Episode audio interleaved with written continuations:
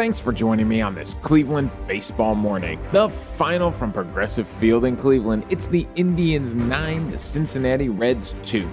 I'm Davey Berris, lifelong Cleveland baseball fan, and I want to talk about the actual game on the field, the thing I enjoy watching baseball being played. And I got to watch a little bit of it yesterday, but it was a crazy night for me.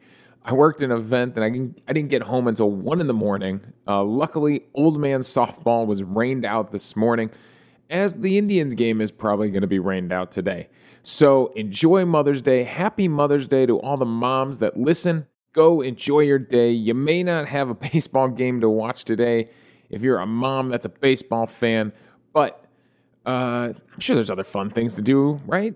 I'm going to dig into some projects around the house and get some stuff done. So, let's get into the storylines. Let's get into the game and what a difference a day makes, right? That's why, in the end, right, we talked about it yesterday, right? Two of those teams that have been no hit twice in their season went on to play in the World Series.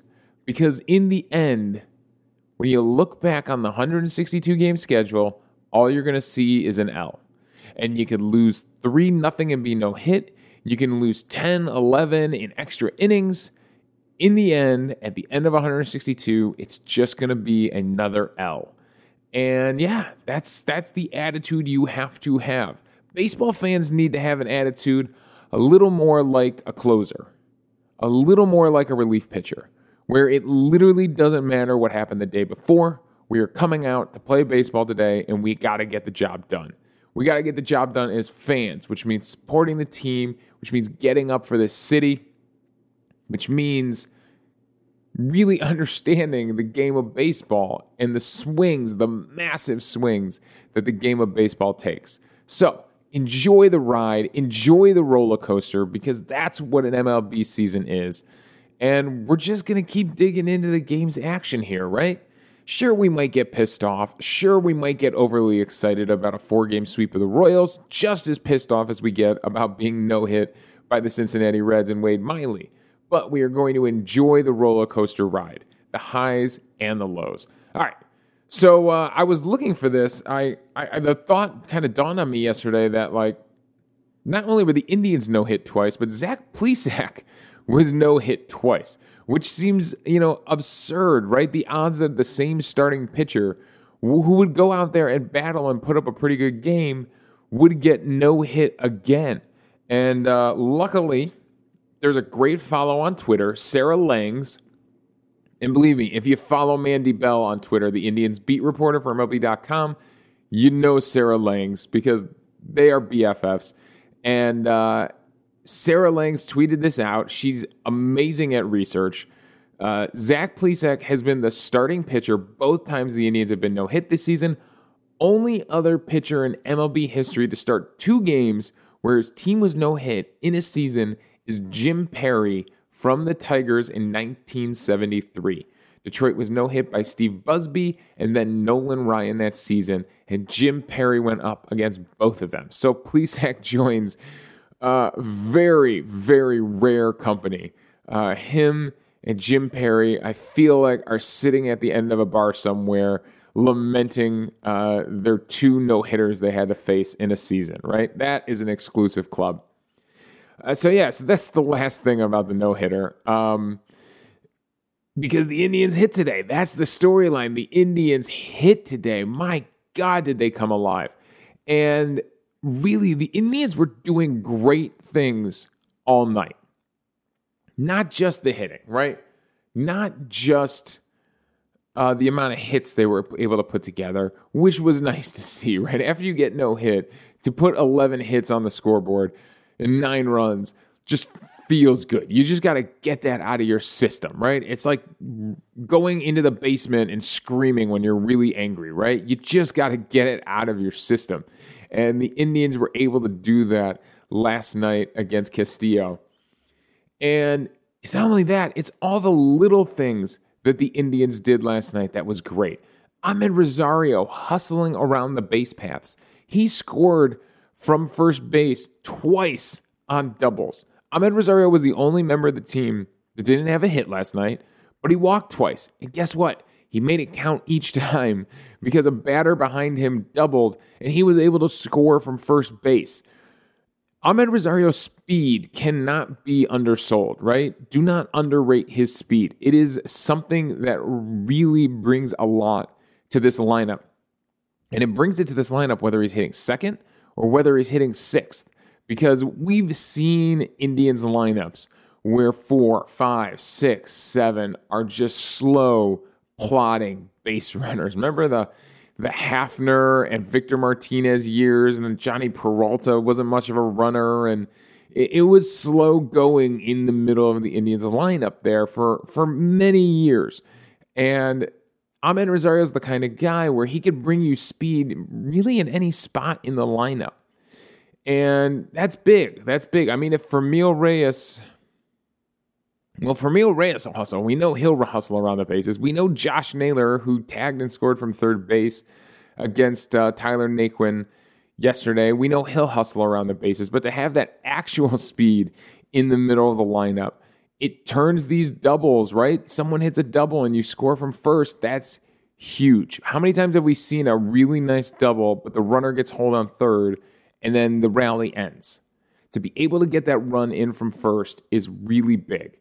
Um, other great plays. Um, Giménez, Andres Giménez. We never talk about defense enough on this show because it just doesn't show up in the box score. It's so hard to find. You know, there's no defensive column on Baseball Savant. So sometimes it gets lost in the shuffle of all the other stats and things we go over.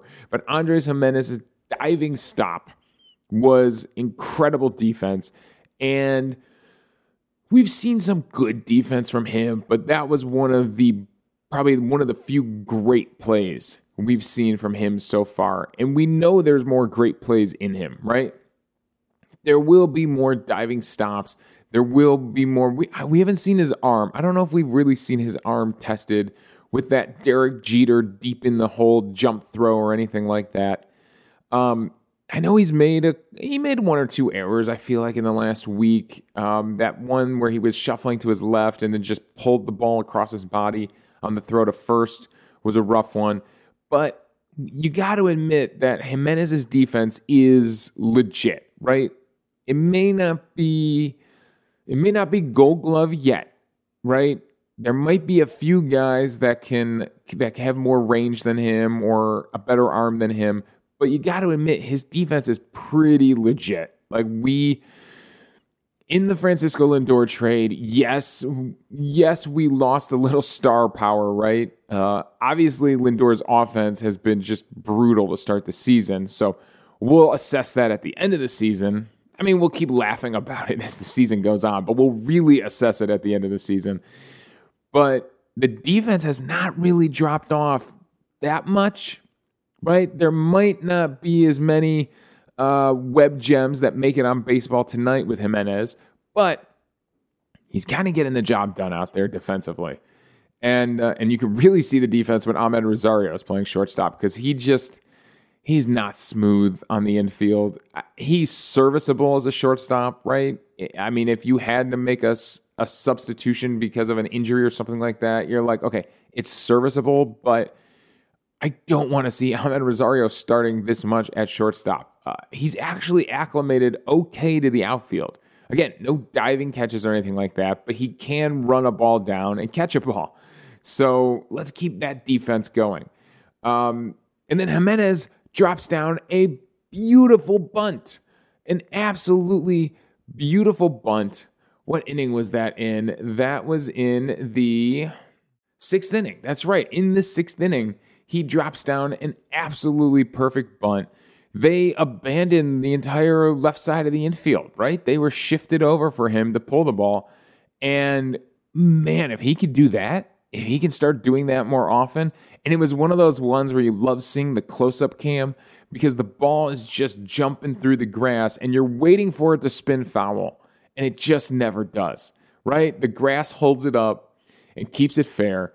And if he can do that, look out. I mean, he could jump his on base percentage 20, 30 points if he could just every now and then pull that out of his back pocket and drop a bunt down the line.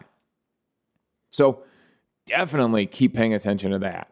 And then the big hits, the big hitters, they got their big hits when it counted, right? With guys on base. Eddie Rosario gets that big two run du- or that one run double in the uh, in the first inning, the first hit of the game to kind of get the Indians on the board in both the hit column and the run column right there in the first inning. Obviously, the hustle from Amed Rosario makes that happen, but that's a key double. Cesar Hernandez Hernandez's triple comes with the bases loaded, which is huge. Uh, Jose Ramirez's double comes with two guys on base. Again, Amed Rosario scoring from first base. So, yeah, the big hits were coming with guys on base. Austin Hedges gets a single, opposite field single, with a guy on base. So, yeah, that was big for the Indians last night, right? These hits weren't coming with the bases empty. These hits weren't coming, you know, with a runner on first. And like I said, he has to stop at third uh, and then the rally gets held up there. These hits were coming with guys on base, and they were getting around and scoring. So, I mean, that shows hustle from the entire team. Like I said, I, Josh Naylor tagging up. He scored twice on a fly ball to left and scoring. Jake Bauers has two hits, and he comes around to score on one of them. Yeah, the whole team is contributing. That's right. Bauer scored on Hernandez's triple, I believe. So yeah, even Franmil Reyes is one single. Now, Franmil Reyes had three hard hit balls yesterday. In fact, Franmil Reyes had three of the top four hardest hit balls on the day. Uh, the only other one mixed in there was Tyler Naquin's. I, am guessing that was his home run. Uh, three of the four hardest hit balls of the day. Only one gets through though, and it's the single up the middle. And I'm telling you, I'm over on the illustrator here on Baseball Savant and I'm looking at the spray chart for the batters, and I'm telling you that the difference between Franmil Reyes' ground out in the first and Franmil Reyes' single up the middle, we're talking inches. That single is inches to the right of where he hit the ground out. And I believe both hits came with a runner on second base. He grounds out with Eddie Rosario on second base to end the first, but then he's able to get the ground ball through to score Jose Ramirez from second later in the sixth inning. And I don't know if Cincinnati was doing something differently defensively because it felt like the single in the sixth had plenty of room to get through, but we're talking the difference of inches. I mean, they call football the game of inches, which in many ways it is. If you've ever played offensive line in high school football, you know you, you know on the goal line every inch matters. But in baseball. I mean, in baseball, inches matter. And uh, in this situation, the difference between a couple of inches to the right is the difference between an RBI single up the middle and a ground out to shortstop. And again, it came at the right time. The one that got through came at the right time with a runner on second who was able to come in and score. So the Indians offense, the Indians team was just doing great things yesterday. And it was not that way for the Reds. I mean, uh, Tyler Naquin drops a sky high pop up.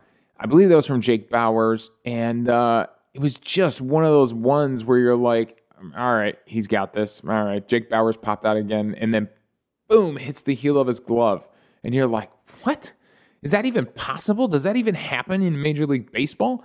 I've seen it happen in old man softball about a hundred times, but uh, you do not see that happen in Major League Baseball.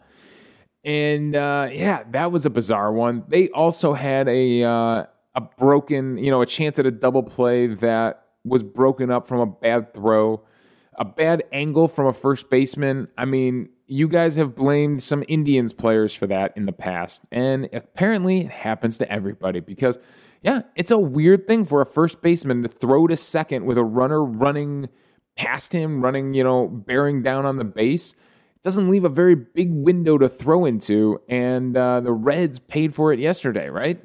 They could have turned a double play. Instead, that inning turns into something. So uh, the Indians were doing great things while the Reds just weren't. And uh, the final storyline, we always have to look at the pitching matchup, of course, because Castillo was struggling coming into this game. He was uh, he was not having a good time of it, and it did not get any better in this game. The final line for Castillo four innings pitched, five hits, six runs, only four earned. Like I said, a bunch of errors. how many errors were they actually credited with yesterday? They were actually credited with two errors. Probably those two we talked about. Uh, so yeah, uh, six runs, only four earned, two walks, and only two strikeouts on 84 pitches. He was hard hit only five times. All five. I, I can't even say all five went for hits because I know Franmil Reyes had a bunch of hard hits that were outs. But Castillo was only hard hit five times. Civale on the other side, seven innings pitched, five hits as well, but only one run allowed, two walks, five strikeouts for Civale on 107 pitches. He was hard hit one, two, three, four, five, six, seven times. Sometimes hard hit balls work out in the pitcher's favor, you know? You obviously want to see more little fire icons next to your batter's names than your pitcher's names when you're looking at your own box score. But sometimes, sometimes pitching to contact works, and Civale knows how to make it work. I mean, the dude is 5 and 0 on the season now. So clearly he knows how to make it work right now. He has been a revelation this season. As much as Shane Bieber has saved us, right? Bieber is coming to pitch, you know, to kind of kill losing streaks, get a win back, you know, get back in the win column. Civale has been a revelation this season. He obviously changed a ton in the offseason. They spent all spring training talking about it, and it's working. He's 5 and 0 to start the season. I mean, the, the dude is legit. It's not flashy, right? He's not going to be uh, he's not going to be destroying the leaderboards uh, when it comes to strikeouts or WHIP or anything like that. But he might be uh, he might be up there in that win column by the end of the year, which you may say, "Oh, the wins don't matter anymore." But I'd say for a guy like Civale, it matters because he's going out there not to lead the league in strikeouts, probably not going out there to win a Cy Young he probably knows, you know, that's not the style of pitcher he is. He's going out there to get a W. That is his goal every time he takes the mound. And it's working this season. 5 and 0. It is working. And it's working for the Indians. I mean, we couldn't be doing this without our starting pitcher. Yesterday, yeah. Yesterday we hit the ball all over the field.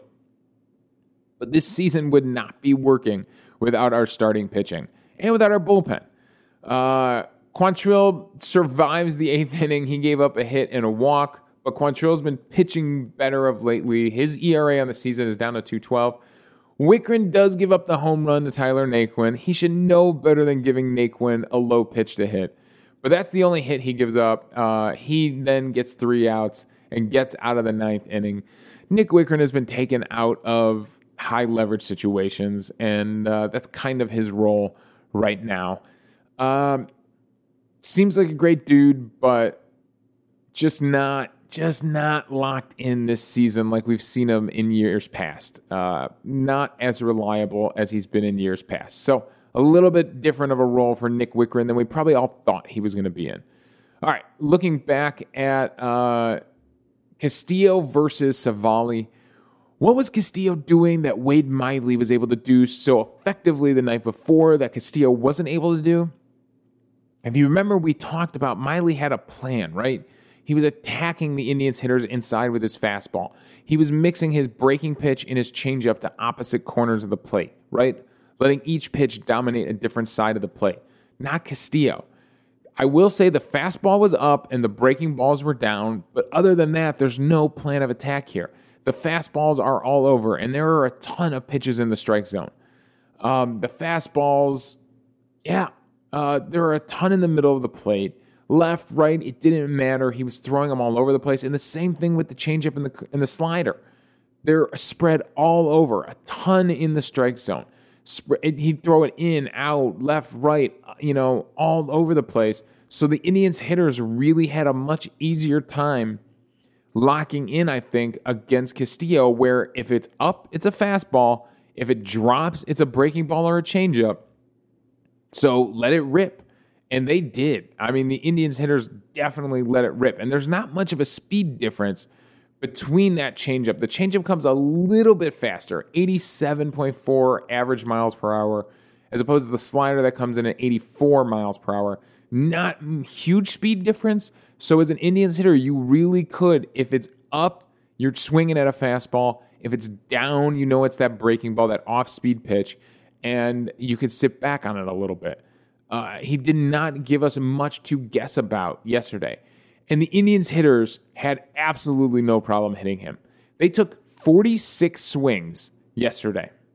They only had three whiffs. They only swung and missed three times yesterday on uh, 46 swings on 84 pitches.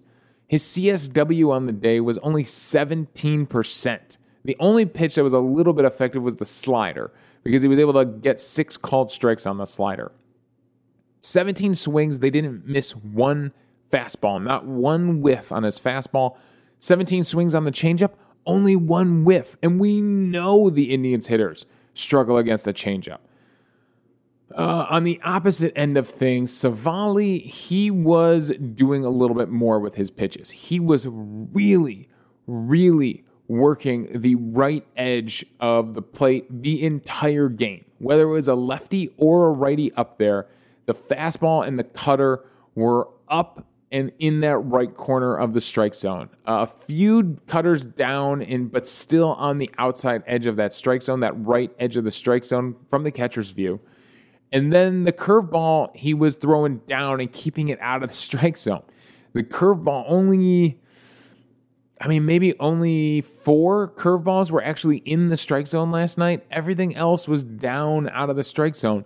So, yeah, you're chasing that fastball and then you're chasing that curveball in the dirt. He was not going to give, he was not going to hang one last night and give someone a chance to uh, to hit one out on him.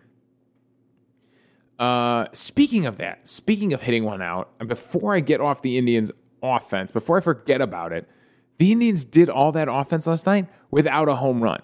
This is a team that's been known as a home run or nothing team, as a team that can only score via the home run. And they put up nine last night on the Reds without a single home run. I wanted to make sure I got that in there today. Sometimes there's just so much in these games. There's there's so much to talk about that little details like that that I think about while watching the game or reviewing the box score get left out. There, there's things at the end. As soon as I hit publish on these episodes, there's always something that I'm thinking like, oh, I forgot to talk about that. Uh, so I'm glad I got that one in. Not a single home run yesterday. They really rallied to make it all happen.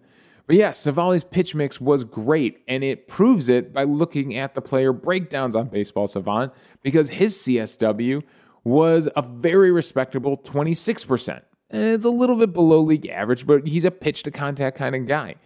Um, the cutter was really effective for him. He had a 33% CSW on the cutter, got seven called strikes on that. He had 10 whiffs on 49 swings. The Reds whiffed 10 times on 49 swings against him. A much better percentage than Castillo opposing him. And of course, Civale just throws a ton of pitches fastball, cutter, curve, splitter, slider, sinker. Um, he really is spinning the ball all over the place when he's out there on the mound.